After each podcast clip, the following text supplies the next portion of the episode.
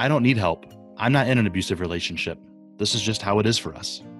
It's a lie we tell ourselves, one that many in abusive relationships repeat until they believe it. But there's hope. Welcome to I'm Not in an Abusive Relationship, a podcast about surviving domestic and sexual violence. This show is about hope. You will hear from survivors of abuse, and their stories may sound familiar. They may even inspire hope. Our goal is to connect with others in these toxic relationships to offer that hope, and with supporters of our mission, anyone willing to help get rid of abuse in our culture. We also talk with the experts in the field, from the officers on the front lines of domestic abuse calls to the therapists and advocates helping survivors navigate this complicated road of recovery. If you're in need of help, please visit our website or call our twenty-four seven hotline, eight hundred, eight two eight, two zero two three. And if this is an emergency and you need help immediately, please call nine one one. And welcome back to I'm Not in an Abusive Relationship. We are kicking off April with uh, a discussion on Sexual Assault Awareness Month. And I have a special guest today because uh, she presented to our board of directors on, a, on an educational side of things on this particular subject. So let's start, though. Let's back up. Sexual Assault Awareness Month. Uh, it's April every year, and it's an annual campaign to raise public awareness about sexual assault and educate communities and individuals on how to prevent sexual violence. Um, it's brought to us and coordinated by the National Sexual Violence Resource Center. Uh, and it's, and again, it's in April. And so we talk about it here at DASIS. We've had episodes about it. This particular discussion to kick it off um, was talking, Krista DeBoer, our executive director, uh, was talking to the board of, of directors about sexual assault in the media, how it's represented, how we see it in entertainment, how it's talked about on the news, just the media in general. And so uh, we're going to tackle what that looks like with a little bit of her perspective, her, her, her presentation, this kind of thing. So first of all, Krista, welcome back. Thank you. It's good to be here. Thanks for, for joining me. I always enjoy our discussions. And this particular one um, really, again, it, it got me thinking because you presented to the board sexual assault in the media. And that's such a big umbrella term. Uh, where did this come from? Where did it start? Why don't you go ahead and I'll just let you kind of take the mic for a little bit here. Sure. So um, I was thinking about Sexual Assault Awareness Month. Um, it's coming up in April. And one of the things that it kind of came from my personal interest, I watch a lot of documentaries. I watch a lot of things that are related to sexual assault. And so one of the questions that, you know, I continue to explore is um, when we see sexual assault in the media, what does that look like? What is our response? And I think for all of us that are in this field, but then when the majority of people get their information from the media, then the media is the one that takes the story or tells the story. And so how do we then make sure that that information is accurate um, so that people who get their information can also have accurate information? And so how do we take that narrative or how do we take that story back um, is something that I've been doing a lot of thinking through. Um, so when I started doing a little bit more research on it, um, what they were talking about is from, I think it was the political, the Journal Quarterly of Political Science, um, that they had done a study, and it's a little bit older, um, but they definitely had a couple different points. One being that media actually does um, play an impact on how we see sexual assault. It also can affect um, local responses. Um, just because of headlines and, you know, whatever else, how they're, ta- how they're telling the story.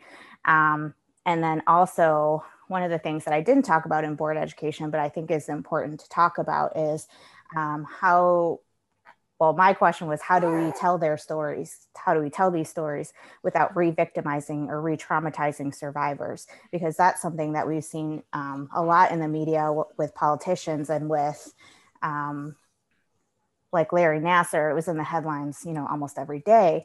Mm-hmm. So th- I guess that's just where it started from. Um, and my own thinking through when I was watching different, you know, things um, on different medias, podcasts, and, you know, all the different streaming services. So, and then yeah. What does that mean for us? So that's kind of how it originated.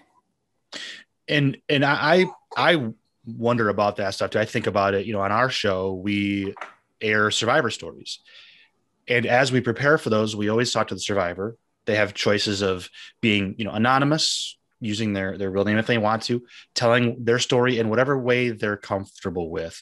And and when I, when I do the interviews, I always begin with letting them know, if I ever ask you anything that you don't want to answer, please tell me, we'll stop. We can, we can change this. Like, this is not to re-traumatize you. I don't want to be exploitive, right? I don't want you to relive it. We try to offer those stories to help people see themselves in those situations so that they can recognize if they're in, in an abusive relationship and they can get help, um, and all that kind of thing. So, so yeah, it's when you're asking those victims those questions, that's part of it.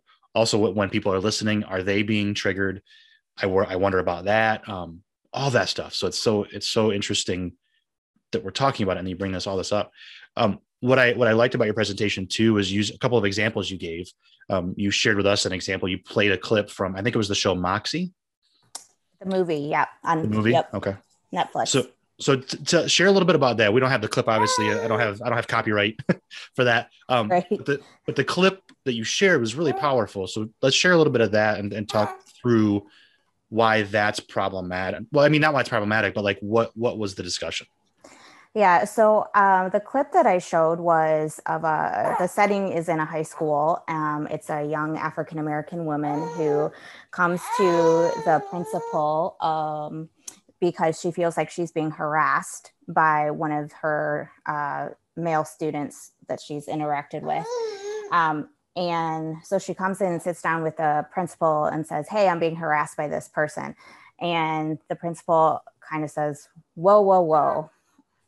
He's bothering you. And she says, no, he's harassing me. And she says, oh, oh, oh, like, be careful how you're saying this, because when you use the word harassed, it means that I have to do more paperwork. Um, and I, it sounds like he's just bothering you. And then her suggestion was, oh, I see you like music. So um, why don't you join? I think it was the marching band or something like that. Yeah. And trying to get her signed up for that. Um, so that was the clip that I played. And Um, it was a little bit exaggerated, but I think the worst part about it is that that even though it might have been a little bit exaggerated, it also still happens, right? Like, that's based off of somebody's experience. Um, the show might, or the movie might be fictional, but especially um, being the sexual assault therapist, I'm very aware of other people's experience before they've come in to see me, because different systems aren't always supportive. And even people in their lives, for whatever reasons, aren't always knowing what to say and how to be supportive. And so for me, that clip just highlighted so much um, of people's response. Because if I admit that this is this, if I call it a sexual assault, then I have to go into action, right? And and so lots of people don't like that, because then it has, it means system change. It means admitting wrongdoing. You know, it can have financial, for like colleges or high schools, it can have a, you know, monetary effect. And, mm-hmm. and to me, um, it also goes back to that power and control of who has, who can control the narrative, because mm-hmm. often it's not the survivors. It's like that principal, right? Like, I could make a report or I could do something about it, but it means like I have to do extra paperwork. It's so, when I watched that, that made me so angry to hear that response. And uh, yeah, I just, and, and again, like, somebody wrote that because it's in their head, whether it happened to them, whether they've heard about it, maybe it's exaggerated, maybe it's not, maybe this is actually underplayed. Maybe the principal or the person who did it, like, it was worse, who knows? But the fact is, it does happen. It's real. We, we downplay it. Um, you know, and, and I, I go back to thinking about, like, parenting in in in the olden days, maybe, whatever, maybe even now today, if a a, a girl in elementary school says, well, this boy's pulling my hair, we just say, oh, he just likes you, you should, you know, don't take it so seriously, he just has a crush on you. And it's like, wait a minute wait a minute, while that may not be complete like violence, that's an unhealthy manifestation of, if he does like you, but all he knows to do is to poke you or pull your hair, and then you say, well, that's okay. You're setting her up to think it's okay that people treat her that way. And so, like, it's, it's all of it. Right. And, and we see that in, in media, we see it in, in just our everyday lives. Anyway, I got on a, on a, on a soapbox there. I get so fired up about this too. Um, I mean, well, what I did think you... what you're talking about is going back to victim blaming, because what, even in that example, right, it's about the girl and the girl's behavior, right? And we're focusing on that and telling her what she should and shouldn't do, or yeah. how to react or behave, instead of focusing on, let's teach little boys not to do this. What I love about podcasting, especially in our organization, is the the realness of it, Krista. Um, Some of us have parents, some of us are parents, some of us has, have little ones, little, little ones, and yours was ready for a bottle. So, um, so let's, when, when we're talking about sexual assault in the media, the other thing that I think about is um, n- not just the media in a big sense, but also social media. And I've seen some stuff from, from social media users, um, not anybody famous, just people sharing their stories and things. And one of them, um, was a, a woman, and I don't know who she is, but she's on TikTok, and she was talking about how she's so tired of the five ways to stay safe, and, you know, for women and this kind of stuff. And like, yeah, we need to talk about safety, but also, um, as she said, stop telling, or make sure that your friend doesn't rape me. Like, that's the thing, you know, the, when you said victim blaming, victim shaming, that's what I thought of. And, and so people are talking about this kind of stuff, and I'm grateful for that, because then my kids get to see that and understand that, like, we're trying to make changes. Um, so when we talk about victim blaming and, and victim shaming, um, what, what is, what does the news media get wrong, and how can we fix it when it comes to talking about our victims? Um, I think one thing that unfortunately can play a part in victim blaming, or even just how media portrays things, is um, so I use the example of Brock Turner when I was doing my presentation, because many many um, of the headlines or the media reports were continually to re- referring him to as ex-Harvard swimmer, um, and even the way that he was being portrayed, and even his dad's response was, well, he shouldn't get punished for these for this twenty minutes of action. Um, and so what his son is now going to do is talk about um, the dangers of alcohol, and I think something else. Um, but that's not what that, uh, that's not what that was about, right? That was sexual assault. Mm-hmm. Um, and the fact that there was two other witnesses. So he wasn't, even the media really portraying him as sexual or sexual assaulter, right? It was ex-Harvard swimmer. And so I think that's a, when we talk about victim blaming, who has the power and control, even in that narrative? Right. Yeah. The fact that he was, you know, a, a college athlete, the fact that he was, you know, from a, a, a good family, you're going to ruin his chances, like all these things. Wait a minute, wait a minute. I don't care if he went to Harvard or Stanford, or if he was a swimmer or a football player or what, like, the fact is this person made a choice. I, I don't, I don't care about the alcohol factor. That's not what creates assault and rape. Can it be a factor? Sure. And, you know, I'm teaching my kids, they're in their mid teenage years right now. When you go to parties, if you're going to drink, be very aware, and, and all these things about safety, right? We talk about that. On the other hand, um, if I had sons, I would tell them without a doubt, if, if you take advantage of someone who's been drinking, you're going to be in big trouble. Like, I'm not going to make excuses for you. You need to pay the consequences. So don't do that. Um, it's so it's, I, I, yeah. And so, yeah, it, it's, it comes back to the power of words, right? In our media. That's a big thing that I hear you say, is that it's how we, how we frame those things. Yeah. I even heard a Dateline episode where they were talking about, you know, and usually it's a spouse that, especially on Dateline, it's usually the spouse, right? Right. Um, but they were talking about how one of the victims was um, raped, strangled, and then thrown overboard.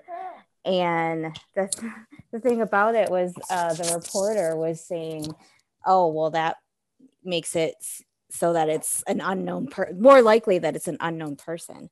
And I'm like, ah, no, that, first of all, it means it's more likely, because when we talk even about sexual assault, it's not usually stranger danger, although there is a small percentage of that. It's usually somebody we know. Yeah. Um, and so again, how do we change that story? Is it a matter of continuing these conversations and educating reporters, producers, editors, those in charge of the media, to just be better educated? Can it start, does it start there? Yeah, I actually saw that um, there is like a social media, I think, toolkit is what they call it, um, And so that does exist for people that are in the media. Um, mm-hmm. I'm not, I'm not going to lie. I didn't really look at that part of it, um, but yeah. I know it exists. Yeah. So those conversations are at least happening. We just need to get them in front of people more often. Yes. Is it, do you, is it your opinion? And this is totally a, a personal opinion. This is not necessarily a speak for DASIS entirely. Um, is it your opinion that these shows like, let's say, Law and Order S V U and other fictional shows, are we are we doing something wrong with all of those being out there? Are they are they getting some of it right? Should we back off on it? Like, is our society so sexual focused and violence focused that it's a problem? Again, not that it's causing everything. This is happening without that. But is is it a problem? I think, like anything, there are parts of it that are true, and a lot of them are based on true stories.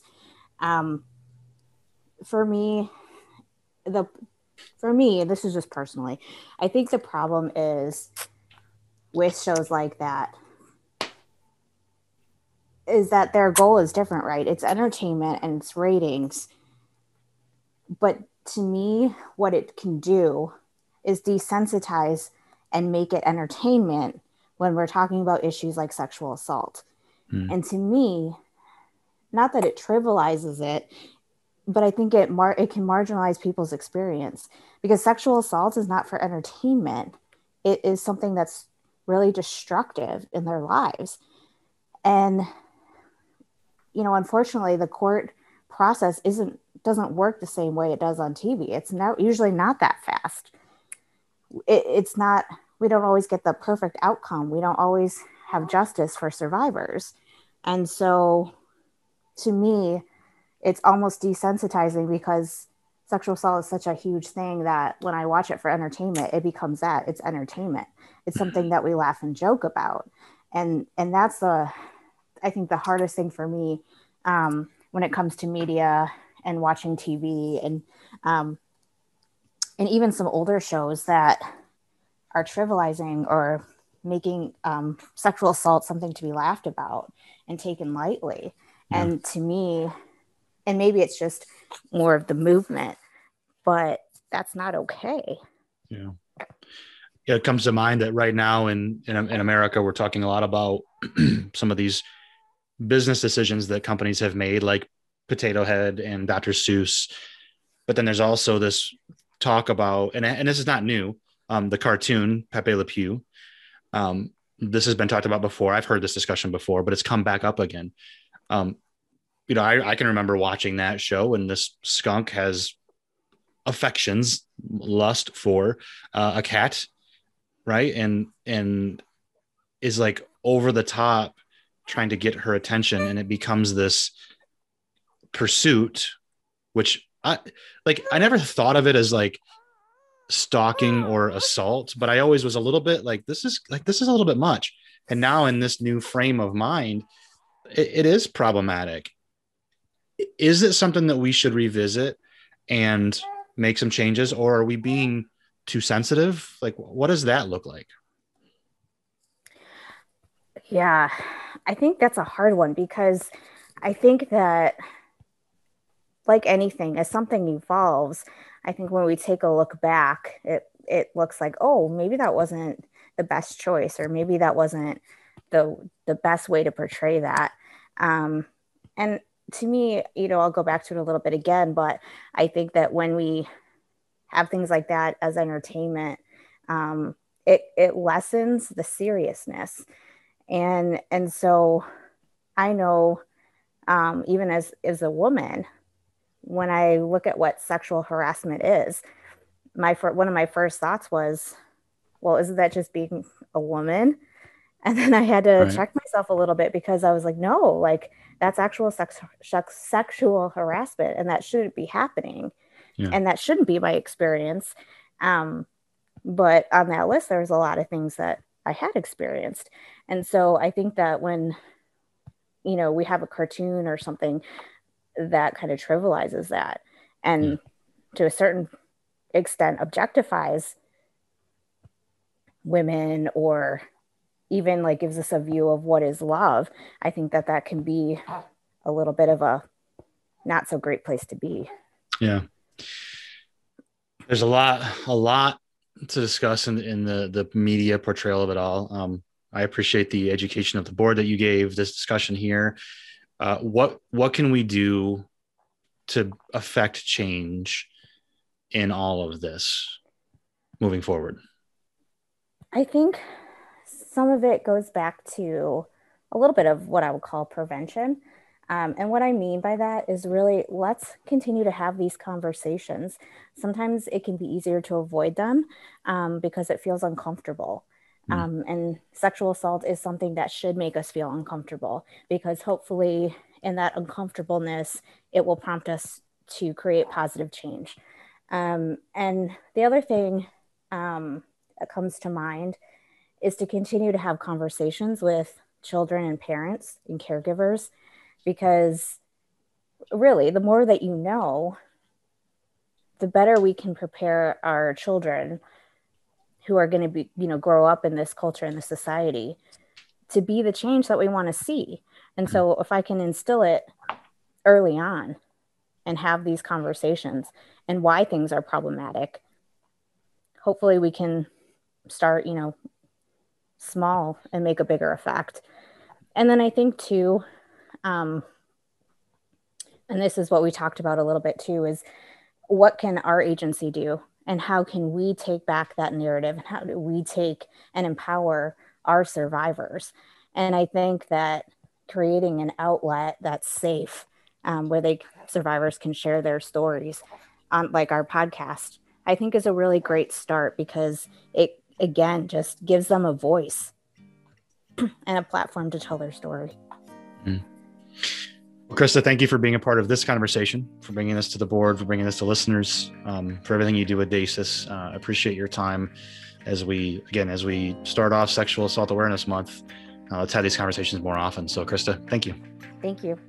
Thank you for listening to I'm Not in an Abusive Relationship. If these stories resonate with you and you need help, please visit our website, dasismi dot org. That's dasismi dot org. Or call our hotline at eight hundred, eight two eight, two zero two three. We are here to walk alongside you. Now, if you know someone who might benefit from our show, please share it.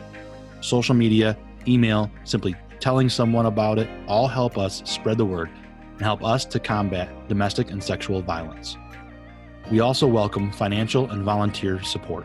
That information is on our website. Thank you to the staff, volunteers, and board of directors at Domestic and Sexual Abuse Services. This podcast is produced with the help of a committee of dedicated advocates. Thank you to W B E T Radio in Sturgis, Michigan for the use of their studio.